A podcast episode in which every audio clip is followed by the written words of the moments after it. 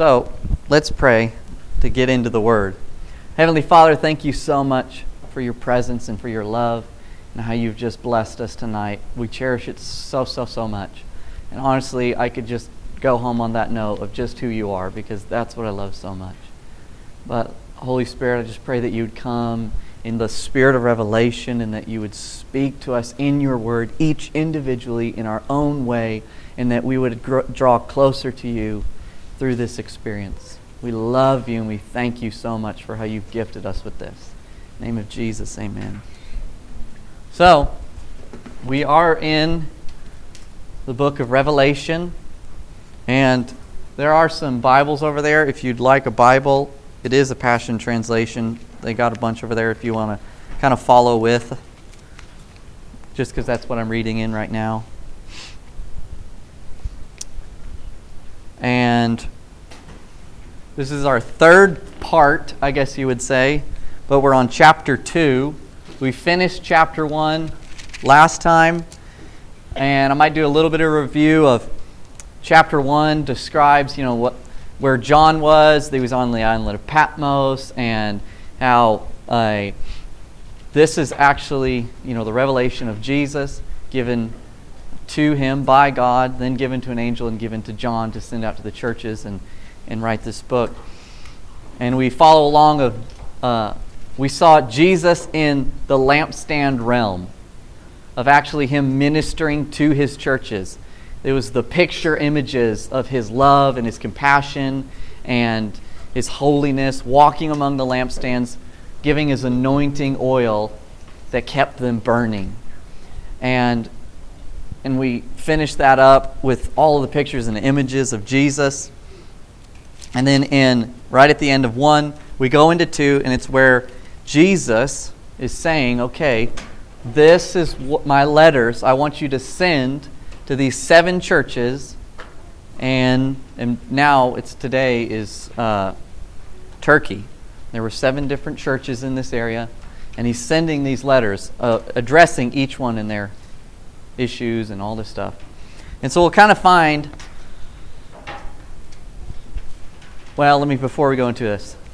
I'm going to I'm going to hammer this one thing. No matter what you think about Revelation, what is Revelation, the book of Revelation about? It's about Jesus.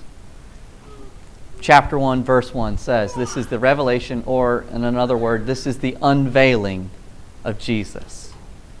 And so this is actually how Jesus what, this is what Jesus looks like. This is how Jesus acts. This is his, he is the King of Kings and the Lord of Lords, but he's also the Lamb of God. He's the Lion of Judah. He's all of these amazing things, and this is actually unveiling him to us. And as he's unveiled to us, we get unveiled because he is inside of us and we are created in his image.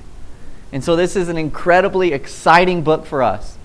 In the next 20 years, as we continue on, this book will become one of the most cherished books in our lives because we will sit down and we will read it not as a scary, terrible book about the end times, but actually a beautiful representation of who Jesus is inside of us and how he treats us and how he views us and how he wants to literally ride in on a white horse to kill the old man inside of us. That's what he's coming. He's coming with purity, he's coming with holy, and he's coming with uh, love. And so it's all these wonderful things. And I was reading chapter 5 the other day, and I was just going, oh my gosh, just getting hit.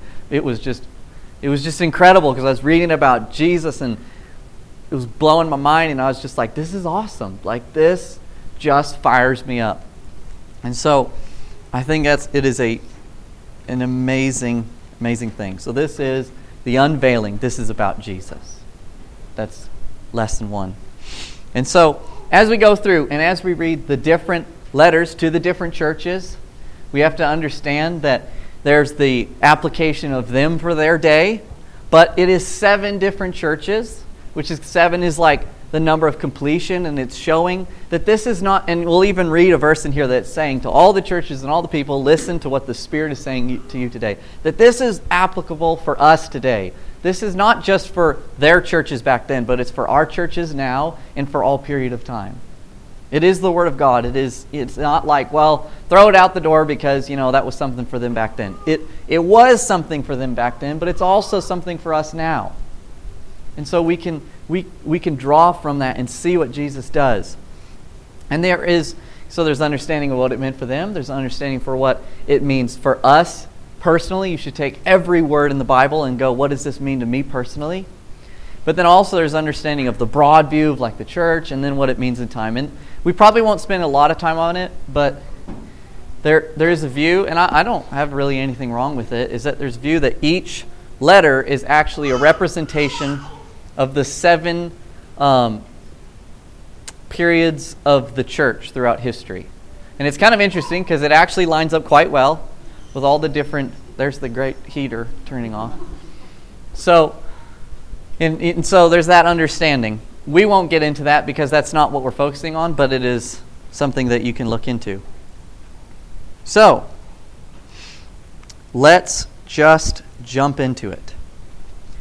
Chapter 2, verse 1. Write the following to the messenger of the congregation in Ephesus. For these are the words the one who holds the seven stars firmly in his right hand, who walks among the seven lampstands. Um, let's, before we actually get into what he says, the Ephesus, uh, Ephesus is the meaning is desirable or darling. And so the, the meaning of actually Ephesus, and that's why Ephesians is the church of Ephesus, is it actually means darling one. And it is, this is the same Greek word that a, uh, that a bridegroom would use for the girl he desires to marry. So Jesus is even saying, so the city they're, they're, where they're at and the church there, and it's representing, is that you are my desirable church, and I love you, and I want to marry you, and it's and it's that love, and that's what they're uh, there. And there's this whole thing talks about love in this one, and so it's following along with that picture. Um, let's see. And so, and it says that these are the words of the one who holds the seven stars firmly in his right hand. We saw earlier on that that was Jesus. It said that when John said, I turned around and I saw the Son of Man, he was walking, he had seven stars in his right hand. And he even says, send this message to the seven stars, his, or, then another thing, it calls them messengers. And so what's interesting is the leaders of that church, or in this one it's called messengers. In some Bibles it will say angel. And we kind of talked about that. Uh, a lot of translations will say angel, but it doesn't actually really make sense for it to be an angel. Why does an angel need a letter? Right? Why does an angel, uh, the angel is giving John this stuff to send to another angel? John's writing a letter to the messenger of that church, right? And so give this to that messenger, but it's kind of the same thing. And he's, but he's going, these are the messengers, and they're the stars in my right hand. The right hand is the representation of authority and power. And so you can imagine that the messengers or uh, leaders of that church show up on one Sunday and they go, okay, guys, I am a star in the right hand of Jesus, and I have a letter from him for you today. I bet that was a little bit shocking, but that's just what the word says. So, but and it, and then so he's saying, I'm giving this letter to the authoritative people, to my messengers to those churches, and I walk among the churches and minister to them. And he already painted that picture. So then we'll go into verse 2 of what he's actually saying to them. I know all that you've done for me. You've worked hard and persevered. I know that you don't tolerate evil. You have tested those who claim to be apostles and proved they are not for they were impostors. I also know you have bravely endured trials and persecutions because of my name. Yet you have not become discouraged. But I have this against you you have abandoned the passionate love you had for me at the beginning. Think about how far you have fallen. Repent and do the works of love you did at first. I will come to you and remove your lampstand from its place of influence if you do not repent. Although, to your credit, You despise the practices of the Nicolaitans, which I also despise. The one whose heart is open, let him listen, listen carefully to what the Spirit is saying now to all the churches. To the one who overcomes, I will give you access to feast on the fruit of the tree of life that is found in the paradise of God. That, that is loaded. But I think just as we begin, it's so assuring. He goes, Jesus, Jesus, we're talking about here, goes, I know everything that you've done for me. And he's telling him, I, I see all your small things. I see all your acts. I see everything that you do. And he's like, and I recognize it. I recognize what you've done. I recognize what you've done. I, I, I see that. And, and even for us today, Jesus is going, I, I see what you do in the when, when everything, when nobody is looking, I see what you're doing. And in this, it's so special we get to see it in a letter that he sends the whole church, but it's the same the way he views us. He goes, What you do in the dark, what nobody sees, in the good acts, and the time and the prayer that you do, and the love that you have for people, and all of this stuff, I see it. Like, don't get discouraged. I see it. I see what you're doing. You have worked hard and persevered, and know that you don't tolerate evil. You have tested those who claim to be apostles and proved that they are not. Now, this doesn't prove that there's not apostles or there's not a prophets. It just means that there's fake ones, right? We, you know, I think the statement is we don't stop spending money just because there's counterfeits out there. Right? He's not saying, all right, all apostles are fake and you guys proved it. No, he said, you tested some of these guys that say they were apostles. They, you know, oh, they didn't line out. He's saying, good job to test the people. He's like, that's a good plan. And, he, and he's not saying or proving that there's not apostles. He's actually proving that there is because he's going, you're testing them. That's good. And uh, I know you have endured trials and persecutions because of my name, yet you have not been discouraged. Uh, that is cool because it says in the Aramaic, it can be translated, you endured suffering without complaining. And so, like, Jesus is saying, guys, like, I see what you've done, and you've gone through trials and persecutions because of me. And he's actually cheering on, going, You didn't complain through it. Good job. And when I read that, I'm like, it kind of, I'm like, it's a little bit humbling for me it's a little bit hard for me. Because, you know, a lot of times when we go through trials, I know, I don't know if I'm the only person, but I might complain a lot through it. But when I get to the other side, I was like, yeah, I made it. And Jesus is going, yeah, but you complained an awful lot. and I'm like, what? And I think so often we get into the mindset of, well, if I get to the end, that's all that matters. You know, it's the whole mindset. The end justifies the means, right? Of, well, if I get to the end and we made it through, yeah, you know, we'll just forget that stuff. We made it. And he's going, no, guys, I'm, I want to live in you every single day. I want to become your daily Jesus, not your end result Jesus. You know, he's like, I don't want to transform the end. He says, I don't care if you make it through a trial and something good happens in the end, but every day in between, I'm not your Jesus. He's, I want to be your daily Jesus. That every single day when you go through persecution and trials because of me, I want to be there with you. And I don't want complaining because I'm going to be there. Am I not enough for your daily trials, for your daily problems? I want to be your daily Jesus. And so he's going, I see what you did there. Man, you guys did that for me. When you signed up, you knew you were going to have some bad stuff, but then when you got into it, you didn't complain. That's awesome. You're going to get a crown, and you guys are overcomers. You will see all the way through this book, Jesus emphasizes, I love overcomers. I love people that when they go through problems, or they go through the pressing of Jesus, of the tribulation of being formed into his image, that you are overcomers. He says, we'll get into there later, but he says, you will be rewarded by your overcoming. He doesn't go, well, you, you know, you'll be rewarded by not sinning. He goes, I don't care. That's dead. That's gone. We forget that stuff. You're a brand new creation. But you know what you what I do you do get rewarded for is how you actually become me. And if you become me, you overcome. And so he's saying, I'm going to give you a crown of life when you overcome. You're going to be judged by your overcoming because that is the fulfillment of what I died for. So, I, I think it's awesome.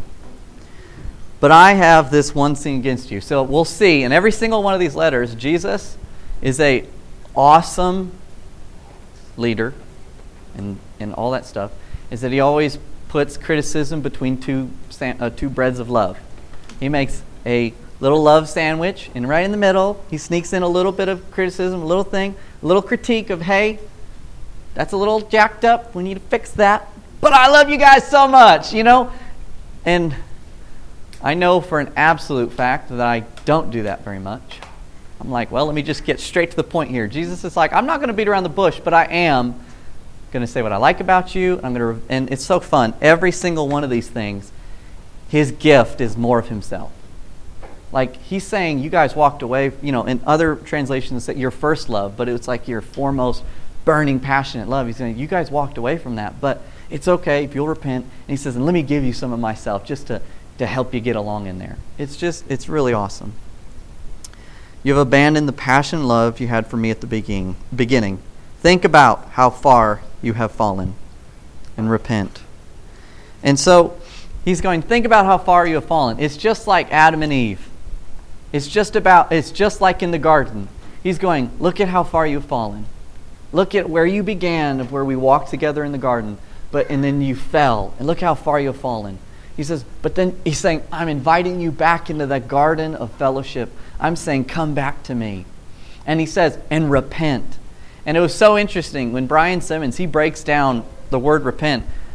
And I'm like, oh my gosh, he's even going to take, he says, okay, generally, the understanding for repent is to change your mind, right? And he says, that's actually not a very good representation of it. He says, what's a better representation is get a new mind. Right? So he doesn't go, it's not, I'm walking this way and I should repent and turn the other way. He's saying, that's not what he's saying. He's saying, you need to get the mind of Christ. He's saying, when you repent, it literally means you need to get a brand new operating system, a brand new processor, that you, you get the whole mind of Christ. And so he's saying, Come back to that love at the beginning and get a brand new mind. Think totally different. Don't just change the way you're thinking, get just totally new. And like, yes, I think that's a better option. And then do the works of love you did the first. Uh, and so it's like that motivation that we had for him in the beginning. He's going, man, like, I think it's so important sometimes just to kind of look back over our life and go, man, like, look at the way I loved him. And I've had that experience many times where you're like, man, I feel, you know, I feel out of place. I feel funky or whatever. And I start looking back at where I kind of was and I go, oh, I actually am not where I'm supposed to be. When I kind of do a quick check and I go, oh, I need to get back to that. You know, it's like what Dawson was talking about in the beginning of sometimes we get in this rut and stuff, we don't even realize it, but if we'll actually take a recollection and a, a reflection of what Jesus has done for us and also where we've been with Him, we can go, I want to get back to that, but I want to go farther than that, you know? Uh, oh dear, someone's unhappy. And he says, I will come to you and remove your lampstand from its place of influence if you do not repent. Um, and I think that's just interesting. He's going. He's literally saying, You've lost your love, and when you lose your love, then you lose your ability to influence this world. Right? He, he, he, didn't, he, he was just telling them that they could suffer tribulations and they could go all through this stuff. But he said, because you lost your love for me, you're not able to love the world the way I want you to. And I'm going to take away your influence because I won't allow you to influence a world without my love. Like, that's pretty big right there. And, like, I think, weren't we just having this conversation, like last week, Dawson, about having love for people and actually coming back into that place of just loving people. And that, it was that, it's just this, and everything, the whole theme about this thing is love, is that he's going, dude, you're not able to be me without love, right? Because the greatest of these things is love. And if you don't know how to love like me, then I'm going to take away your influence so you can, because I can't let you influence a world that it's not a representation of me. And so this is, this is the thing. If we we are supposed to be transformed into the image of Christ, right? And day by day, we work out our salvation. And day by day, we become Jesus. He's living inside of us, and He's like a fountain inside of us, not a puddle. And that He's bursting out of us, and we become like Him. But we have to actually make the effort of going, I'm going to make an effort I'm actually going to change. I'm actually going to work on my crap. I'm actually going to change what's inside of me. I'm going to get the lies out of me because I'm supposed to be transformed the image of Christ. The measure in which I am transformed into the image of Christ is the measure in which this world is transformed. Right? And also, he says, I'm coming back for a bride that is pure and holy and that looks like me. So the more that we are transformed into his image, it act, that's actually what quickens Jesus' return. It's not because the world gets so bad, the world's going to get bad. We got that. But it's actually because of us being transformed into his image. So we should not neglect wanting to, we should not neglect the improvement of us becoming the image of Christ because that's why Jesus is going, that's what I'm coming back for. So if it's me, I'm like, whoa, I'm going to really focus on becoming like Jesus. And that's not like works or me trying to try harder. It's actually just me getting into his presence and getting and listening to him and getting into his word and being obedient to those things, right? Uh, but it's incredibly important. It's not just like, oh, you know, I feel like being one of those super Christians and really getting into it. No, it's about it's you determine if Jesus comes back. You're the bride. And that's what we have to get. Even no matter, that's what we're all going to have to understand. No matter how alpha male we are, we have to get into our minds that we are the bride. Right? And so that's super important. Verse 6 Although to your credit you despise the practices of the Nicolaitans, which I also despise. So there's about two understandings. There's, you can find two basic understandings of that word Nicolaitans and their history through time. Uh, one of them is that they had uh, uh, teachings of some pagan god stuff. But then another understanding of throughout history is that the Nicolaitans were the first people to really start instituting the idea of like clergy and laity, right?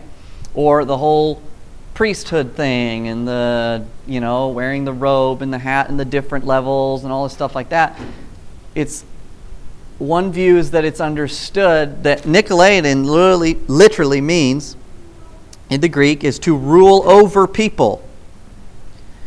And so it's that whole, so you know, clergy kind of l- rule over the people and you have to do what they say and all this stuff. And it's, you know, you got the clergy and they do everything. You got the pastor and he does everything, and then all the rest of the people are just lazy and do nothing, right? It's just like what Dawson and Tammy were talking about, that every person is supposed to be going out there and doing something. But if that is if that is what he's talking about, think about it. And I think it is. Jesus is saying, you guys don't like that view that there should just be like a pastor, or there should be people who are ministry, and the rest of us are just normal or whatever, right? He's going, I hate that. I don't like that. That's literally the very opposite of why I came. That's the very opposite of what I'm doing. I want to be in every believer and I want to empower every believer. I don't want just one dude leading the whole thing.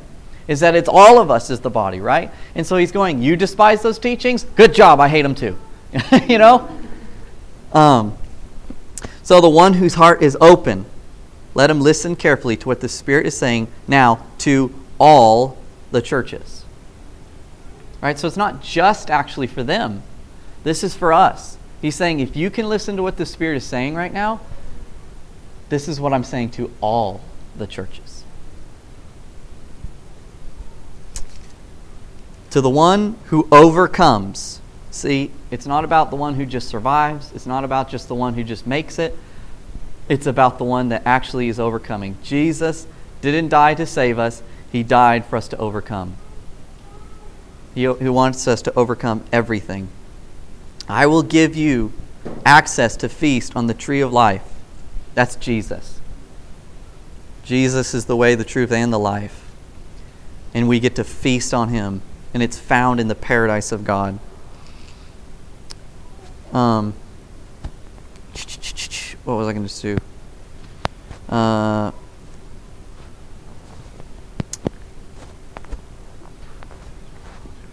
so, uh, if you look at song, uh, Song of Solomon four eleven through fifteen, it kind of goes along with the whole tree of life thing. And so I think it's I think it's amazing is that in every believer now, because if Jesus lives inside of us, He's the way, He's the truth, and the life. He's He's the vine, we're the branches.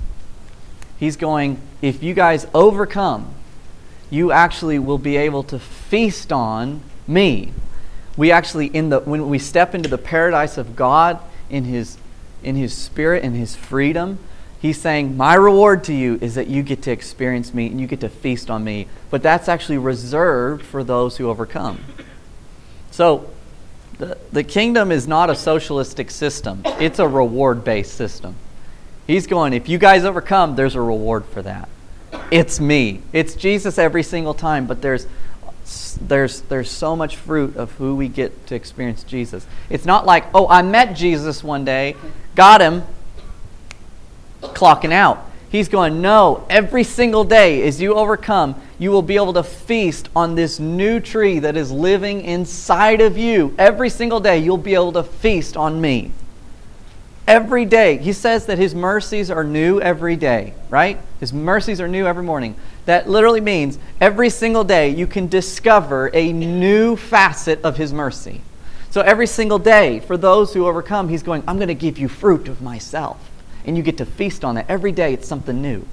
Like, if you can ever find the end of Jesus, then he's not God. And so every single day we get to feast on that. That is the letter to Ephesus. Um, let's go on. I think that basically covers that. Let's read the letter to Smyrna. Verse 8 Write the following to the messenger of the congregation in Smyrna. For these are the words of the one who is the beginning and the end, the one who became a corpse but came back to life. I am aware of all the painful difficulties you have passed through in your financial hardships, even though, in fact, you possess rich treasure and I am fully aware of the slander that has come against you from those who claim to be Jews, but are really not, for they are a satanic congregation. Do not yield to fear in the face of the suffering to come, but be aware of this the devil is about to have some of you thrown into prison to test your faith. For ten days you will have distress, but remain faithful to the day you die and I will give you the victor's crown of life. The ones whose heart is open. Oh, Judas, poor buddy. Yeah, poor buddy didn't get a chip. No. He needs a chip. The one whose heart is open, let him listen carefully to what the Spirit is presently saying to all the churches. The one who conquers will not be harmed by the second death. So let's go back over it. Smyrna Let's see. Let me. What? I'm going to start back at 8 and work through it now. Uh, Smyrna means sweet smelling, comes from the word myrrh, and is often an embalming spice. It is seen through Scripture as an emblem for suffering. And so Smyrna is known as the suffering church. And it, it but it gave off a sweet perfume to the Lord. Uh, and so in the beginning, he always gives a little nugget of who he is. He goes, I'm the beginning and I'm the end. I'm the one that was dead, but I came back to life. Like he's, he's giving that, that death and that resurrection power inside of him because he knows what this church has been through and what they're also going to go through. And so, again, he's going, hey, I'm aware of your painful difficulties and your financial problems. Like Jesus cares about these things. He's going, I know what you've gone through. I know, I know the problems that you have. I know about your financial issues. And he goes, I recognize those things. I see them. Even though, in fact, you possess great, rich treasure. And so, uh, you can look at 2 Corinthians uh, chapter 8, verse 9, that kind of ties into that verse. Um, where was I? And I'm fully aware of the slander that's come against you for those who claim to be Jews but are really not. They are a satanic congregation. Um, what's interesting, uh, I heard a reference on this when Brian Simmons, when he was translating this, he said, This kind of, he says, I wanted to be very careful when I translated this because he said, This is kind of, this is a little bit strange. And he goes, I checked it and I checked it, and he says that is what the script, that's what the transcript says, that's what the word is, so that's what it is. And he goes, uh, you know, and if you can look back even through church history, is that you know that, and even we see Paul's journey of the the Judaizers that uh, came through an attempt to impose Jewish rules upon you know the Gentile converts, and whatever it is about. I mean, it says who claim to be Jews and they're really not for their satanic congregation. I don't really know what that means. And like Brian Simmons, he was like, I don't know what that means fully. He says, I understand that they're, pro- they're working actually for Satan's purposes because they were trying to impose the laws upon the Gentiles and they shouldn't have. And he goes, But the whole thing about them not actually being Jews, he said, I don't really know. Maybe they were lying about being Jews. But that's just what the word actually said. And so that's, uh, that's what it is. And so then he goes on do not yield to fear in the face of suffering to come, but be aware of this the devil is about to have some of you thrown into prison to test your faith. That, that right there is kind of interesting. There has to be a certain measure in our theology that, that allows that there's part of it of suffering in the body of Christ. You know, he's saying Satan's the one that is going to throw you in prison, and he's going to test your faith. And he even promises, you know, for my name you'll be persecuted and you'll be hated, and some of you will be killed for not my name. And they're in the body of Christ where people lay their lives down for Jesus because we're in a war and we're in a battle.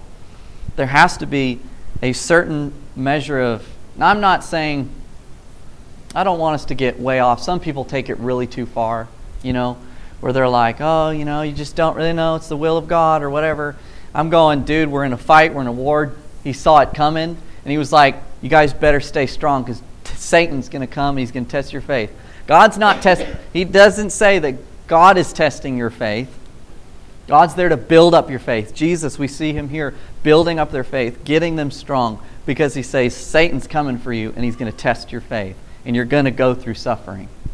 And and whether if you want to take it says and for 10 days you will have distress but remain faithful to the day you die. And there's probably we could probably take the 10 day thing and go somewhere with it spiritually but at, at the same time historically that's what happens. I'll mention that in just a second. But I think it's so important. He says, but he says, I'll give you the victor's crown. The one whose heart is open, let him listen. But the one who conquers, he will not be harmed by the second death. And so you can see Revelation 21 8 that kind of notes on that.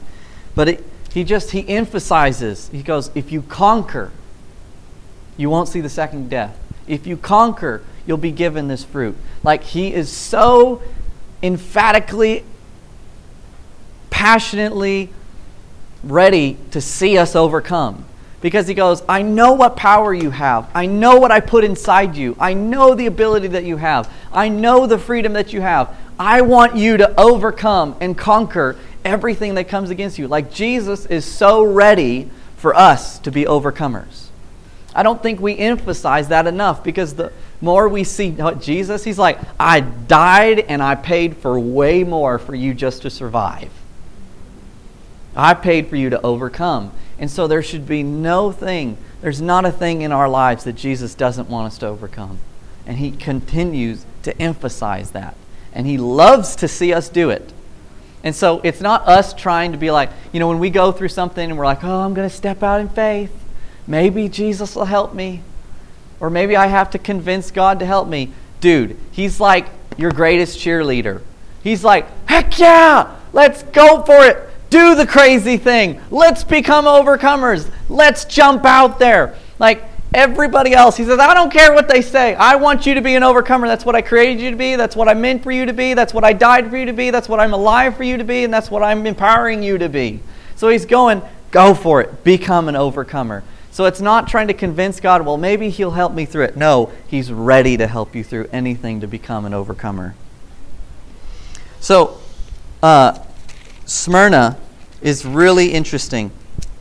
Smyrna is in, under, uh, I believe it was in 92 AD or 93 or something like that, went under an incredible persecution by the Romans, and actually they did. They were uh, attacked by the Romans for 10 days, where they basically came through and they just killed all these Christians and destroyed the city. And it was, an, it was a terrible, a terrible thing. And the church became, uh, came under great persecution. But here's the thing in Smyrna, I think I shared the story maybe with some people, but we can share it again. The, the head dude, whatever you call him, leader of the church of Smyrna, was Polycarp. And I've I know I've told some people about it, but Polycarp, you've got John, the John, the disciple John. Uh, when he joined uh, Jesus and started following him, he was probably around eight, 18 years old. He was the youngest in the group, and then he's the one who lived the longest. Some people estimate he maybe lived to like 100 years old. Like he, he lived a long time.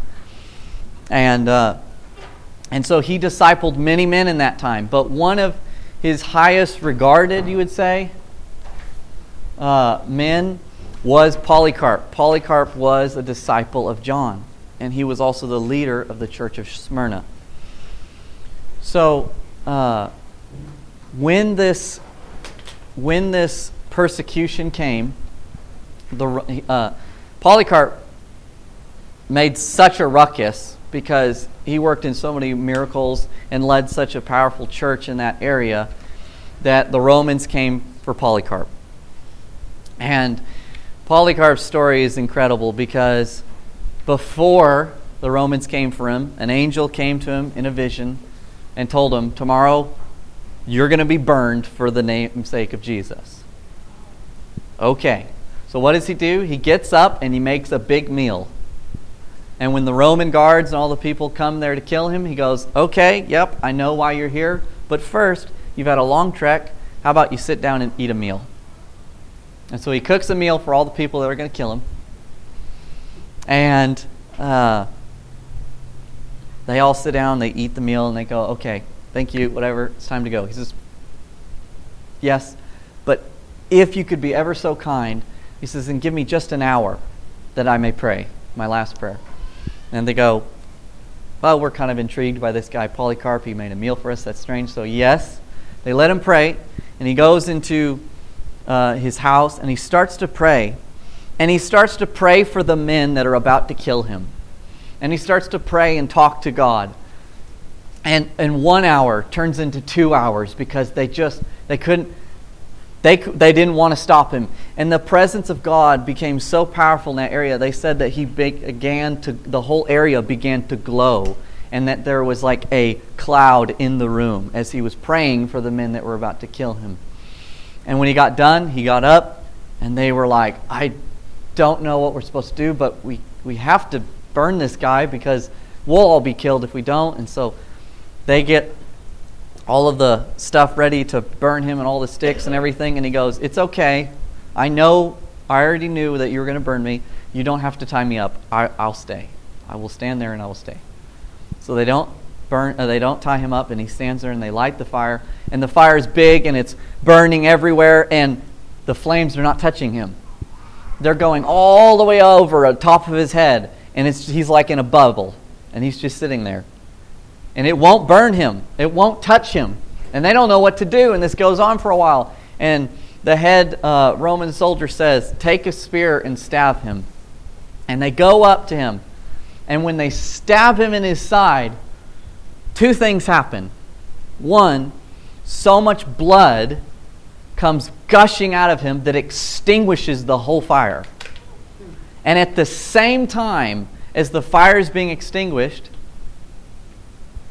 a, a physical manifest dove comes out of his side and flies away, and he gives up his spirit and he dies. And that's how Polycarp, that who of Smyrna, died. That's a pretty incredible story. But that is many, many of the early church fathers and mothers, if you want to say, had these stories and lived these lifestyles. I won't get into it now, but the story of Fotini, who was a, an amazing, amazing woman of God, has something very similar that'll just blow your mind. But so that's Smyrna. And that's what uh, Jesus saw that was coming. What time is it? Where are we at? We're almost eight. Um, it might take us a while to get through seven of these. We're only on two. but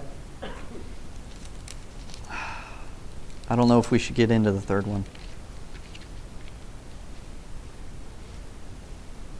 Let's try it. I'll, okay? Verse 12. This is the letter to Pergamum.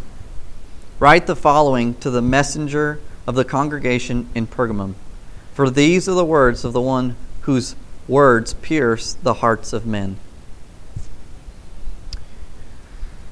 Um, Pergamum means married or elevation. Uh, Pergamum was interesting. It was on a high, like mountain, like cliff thing, and in that area, they had a a uh, Pergamum was known that you had to worship, and this kind of plays into why he talks to them. You have to basically worship the emperor of Rome, but then they also had a uh, temple. I believe it's for Zeus. I don't know which god it was. Is it Zeus? Yeah. Yeah. So they had a temple for the Greek god of Zeus, and then you also had to worship um, uh, uh, the Roman emperor. So that's kind of important. It was on a real high place. 13. I know where you live, where Satan sits enthroned. Yet you still cling faithfully to the power of my name. You did not deny your faith in me, even in the days of my faithful martyr Antipas, who was executed in your city where Satan lives. That's so reassuring. What if Jesus said, I know that Satan lives in your city? that would really fantastic. Thanks, Jesus. Nevertheless, I have a few things against you. So there's that love sandwich. There are some among you who hold to the teachings of Balaam who taught Balak to entice the Israelites to eat things that were sacrificed to idols and to commit sexual immorality. Furthermore, you have some who hold to the doctrines of the Nicolaitans. So repent, then, or I will come quickly to war against them with the sword of my mouth. But the one whose heart is open, let him listen carefully to what the Spirit is presently saying to all the churches. To everyone who is victorious, there's that victorious theme, I will let him feast on the hidden manna and give him a shining white stone. And written upon the white stone is inscribed his new name, known only to the one who receives it. So, like we said, this was a This was a Greek god worship place. They had a temple there, literally enthroned on like this side of this cliff mountain thing. And Jesus is saying, hey, basically, he's identifying with them and going, I know where you guys live. I understand what goes on in your city, where Satan sits enthroned. He says, I know that. I got you. I understand what you have to deal with. And yet, still, you cling faithfully to the power of my name. So he's going, Awesome job, guys. I see what's going on. You did not deny me your faith in the days of my faithful martyr Antipas. Antipas, and this is what's interesting. Antipas was executed in, again, it was 96 AD or something like that. Which, if you get into the partial preterist and uh, I think it's partial preterist model of interpreting the book of Revelation, they base their interpretation on a earlier dating of in the 60s like in the 60 AD area, because it's actually when Jerusalem gets attacked, and they go, well, well, all of this is about when Jerusalem fell, but they have to base it on the the dating in the 60s. But Antipas, we know, was killed in the 90s, and so that kind of makes the pre-preterist model fall apart. But Antipas was again, he was a he in, uh, according to church history, was actually believed to be one of the 70 that Jesus sent out. And then he became a church leader there in Turkey. And he was killed. They took him, and at their temple, they had a giant bull, golden bull like thing, that you would open up and you would throw someone in there and close it, and they would build a fire underneath it and would literally roast the person alive. And that is how, and that is how Antipas died. They, uh, he was drug up there, and they basically roasted him alive, and that's how he died for Christ. They had it really nice back in the day. Uh, so, where he was executed in the place where Satan lives. Nevertheless, Nevertheless, I have a few things against you. There are some of you who hold to the teachings of Balaam, who taught Balak to entice the Israelites. So, Balaam, if we remember from the Old Testament, Balaam was a prophet. But he got, he got messed up and he did the wrong things with his giftings.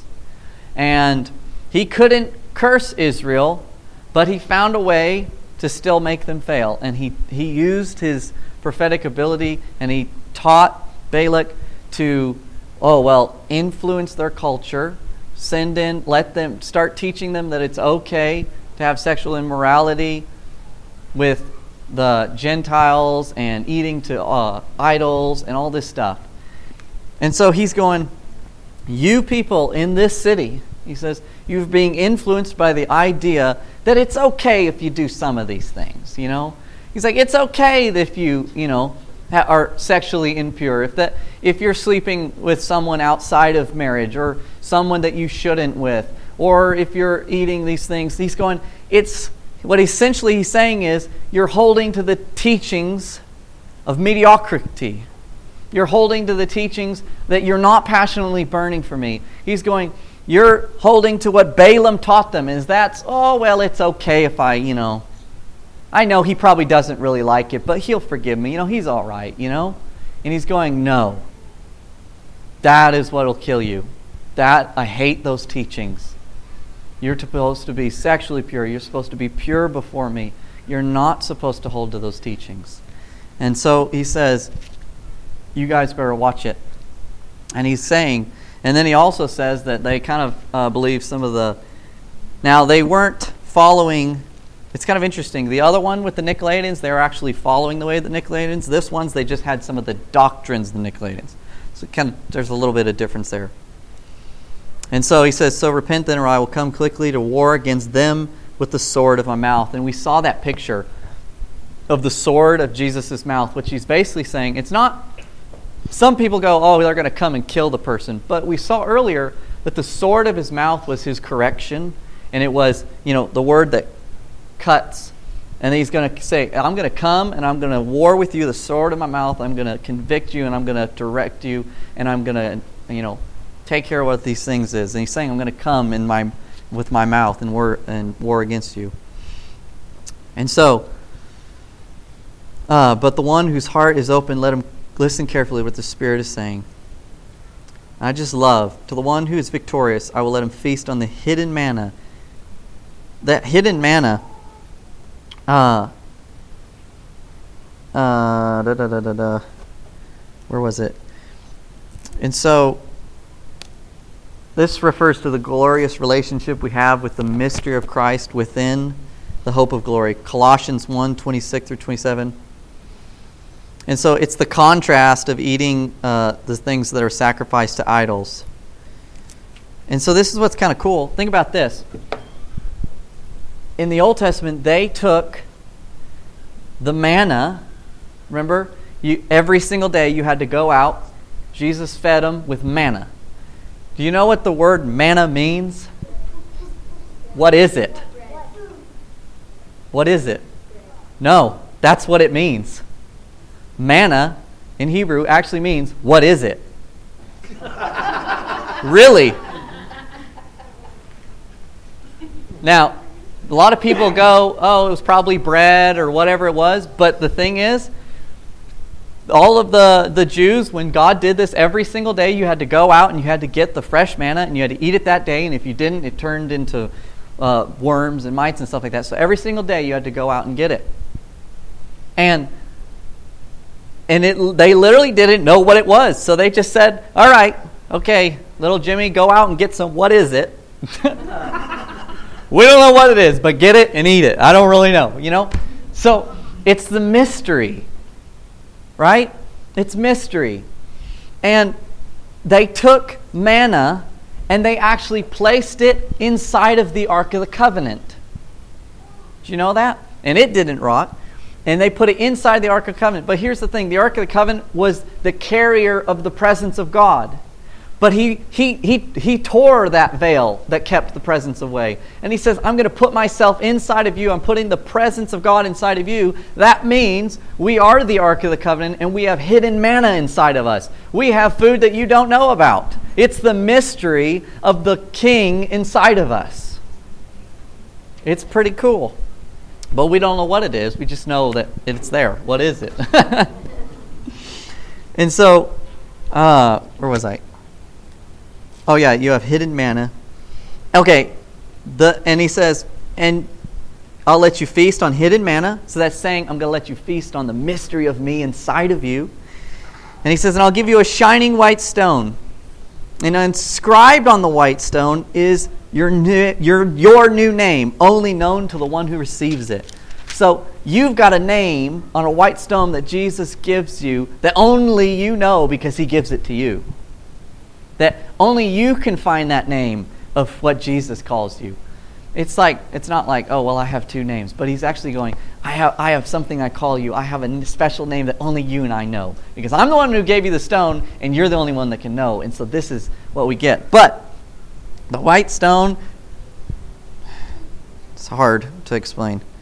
The Greek word, leukos or whatever, can be translated either shining or bright, which would be white. It is possible that this stone shines brightly within. And then there's a bunch of references of where of uh,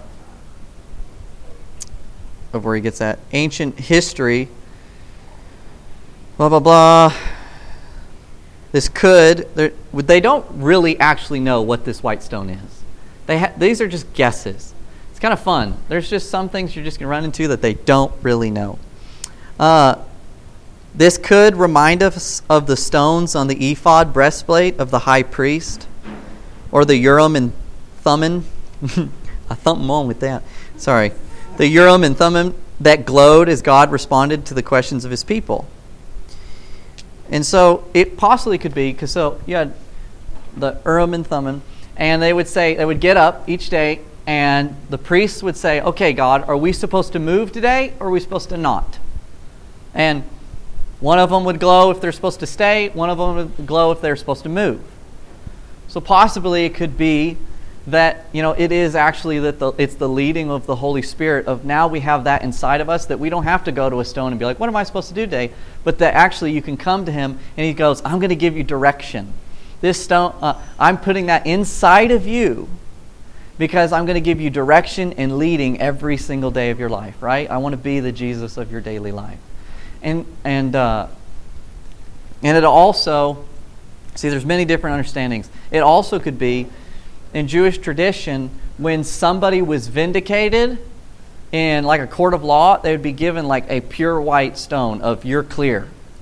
So it could be also that he's saying, I'm going to give you that white stone that is your purity, that you're called, you're you're free from all of the accusations. Could be that. Um, also, what's kind of funny is, now this is not biblical. This is just kind of possibility. I'm just throwing this stuff out here. You just do whatever you want with it. But according to Jewish tradition, uh, Jewish tradition has held that precious stones also fell from heaven with the manna. Nobody really knows, but I'll throw it out there. Jewish tradition throughout the centuries has actually said that precious stones fell with manna. I don't really know. So take that however you want. It's, but it's still cool. You get a white stone, whatever it means, with your name on it. And so, uh, is only known by the one who receives it. We'll stop there. We will we'll, we'll end there. We'll continue next week with the rest of the letters. But all of this to say, so these letters are kind of interesting. Some of, once we get done with chapter 3 and we go into 4, we go into the throne room, which is just incredible. I just, the throne room just blows me away. And then and then, ep- and then I almost said episode five. episode five, Return of Jesus. No, anyways. no, episode, uh, uh, uh, the chapter five is also just, it's amazing. And really all of them. I just love them. I have to admit, the, the letters don't seem to me as exciting, but there's a lot of rich things inside of it of we see how Jesus ministers to his people. We see the things that he emphasizes. We see the things that he's like each church he gives a gift of himself. He gives a revelation of who he is, and it's really beautiful. And so we, you could sit down and you could because every verse in the Bible should apply to you. And so you can sit down and go, God, what are you saying to me through these letters? What are you saying in these periods? What are you saying? and it can minister to you. But I, I think the highlights of what we can take from this today is that Jesus knows where we're at. He knows what we're going through. He knows about our communities. He knows what we do when nobody's looking. And he, and he passionately loves us and wants to empower us to be victorious conquerors. Right? We see that over and over and over he goes, Dude, stay passionately in love with me. Come back into those works. Do the works of love with me because that is why I have given you the lampstand of influence. If you ever stray from your love, then you have lost the reason I gave you the lampstand. The reason I give you my anointing is because of your passionate love for me, right? So here's the thing He didn't say you lost your love for people, He said you lost your love for me. And I believe the more that we fall deeper in love with Jesus, the more we won't be able to help it but love people. Because if you discover how much you love Jesus, he's going to reciprocate that to you and you will you can't give somebody you don't have. And so you have to find the love of Jesus in the loving of him. And so he's going, because you love me, I'll give you a place of influence it's kind of like the journey that we've been on is that I talk about is that I say I don't ever want to make the mistake of hosting a person's presence and not the presence of God. It's I don't uh, ever want to try to go through my day and go, "Oh, well I got to, you know, I want to be caring of people, right? I'm not saying that, but I want to be I want to be caring of people, but I don't want to be more concerned with what people think or what they're at, but I need to bring Jesus to these people. And so I actually have to, my first, my foremost important thing is Jesus, I love you. And I want to host you. And I want you to be glorified, magnified, and expressed through me every single day. That is why Jesus gives us influence in this world. That is what transforms the world is when we fall in love with Jesus. It, you, if you find uh, people that don't influence the world, that don't change the world around them, you'll find people that's love has grown cold toward Jesus. Because you can do all the works that you want to influence the world. You can do all the works you want to try to touch your community. But unless you have the love of Jesus first, all you're giving people is form without love. You're giving form without actually the person of Jesus. And so, what is the number one care in our lives? It should be where am I with Jesus? Every single day, it should be Him first and nothing else. That is what I would say the love that we have for Jesus attracts the anointing of Jesus. If we go, man, I want to I want to have a cool ministry and I want the anointing that that person has and I'm going to go to their meetings and I'm going to have them pray over me. I'm going to do all of this stuff. Jesus says, "I don't care. I want you to fall deeply in love with me. The reason they have anointing is because they found a place of love inside of me." So if we would just fall in love with Jesus, he's going to go, heck yeah, here, have a bucket of my anointing oil. That is our total purpose. And then everything flows from that. And then lastly, is he saying, I want you to be overcomer, victorious people. I didn't pay for you to just survive. I didn't pay for you just to make it. I paid for you guys to come back into the victorious, dominating, powerful, loving, humble rulers of this world. You are kings and you are priests.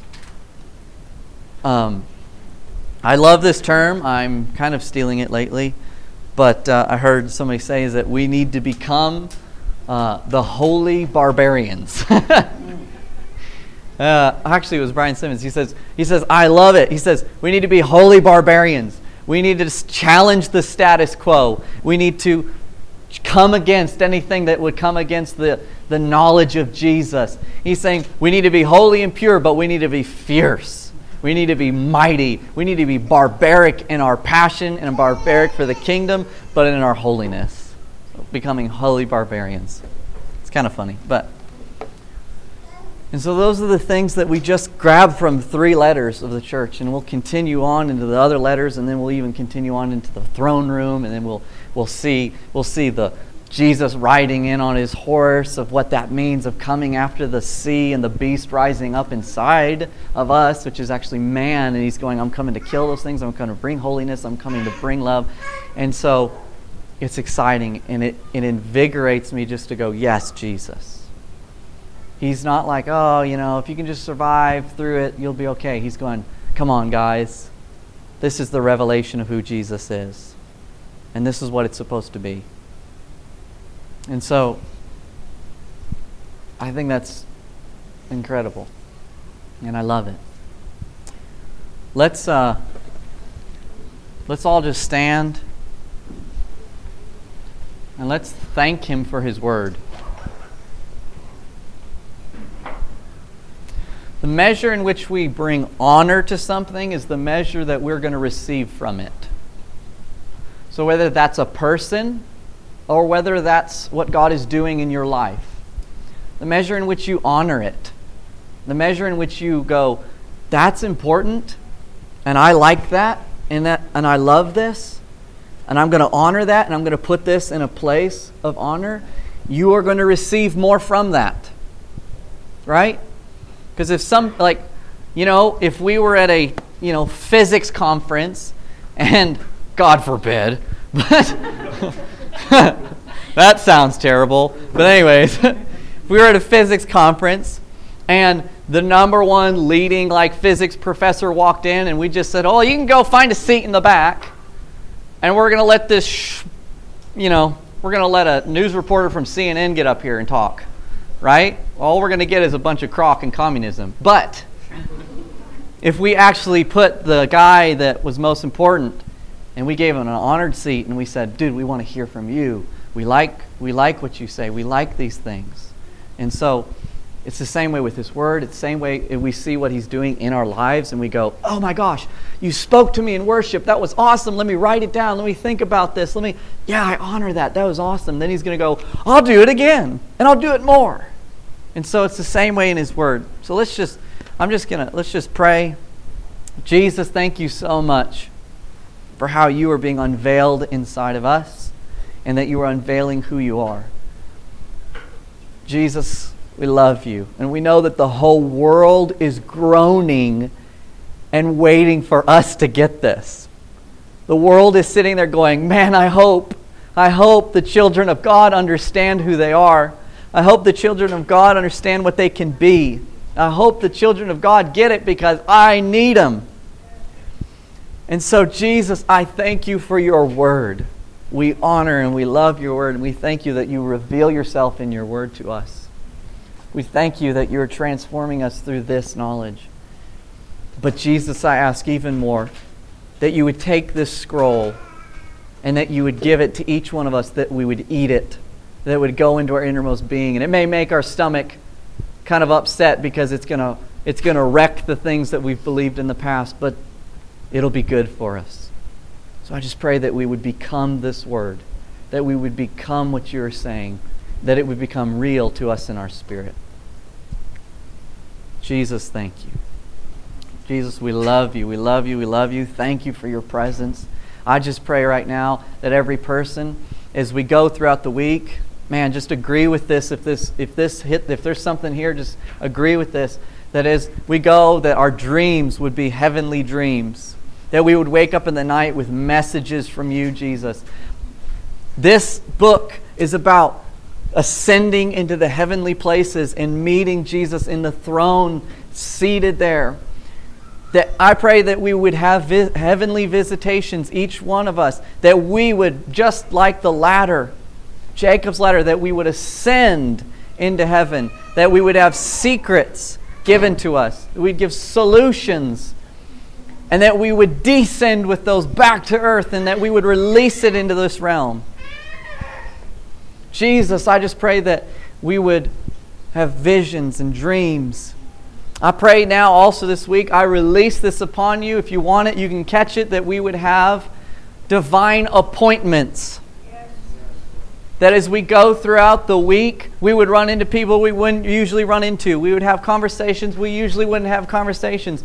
We would have appointments that we would know that this is God. I'm supposed to talk to this person, minister to this person, pray for this person, and that we would be able to lead them to Jesus, that we'd be able to heal them in His name, and that we would be able to bring them into the kingdom, whether we're watering the seed or planting a seed or harvesting it.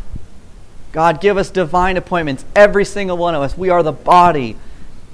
Every single one of us. I just, I'm just throwing a grenade out there. Grab the shrapnel if you want it.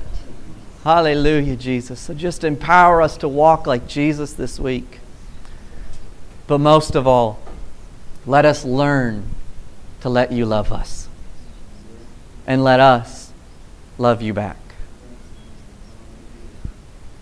We were created to be loved. And we know that you are love, and so we give it back in this holy marriage.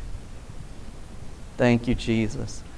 Jesus, Jesus, turn us into your image. If there's anything that's not right, I just pray that you would come and that you would just, with a, your loving sword, pierce our hearts and deal with us so that we would become the image of Christ.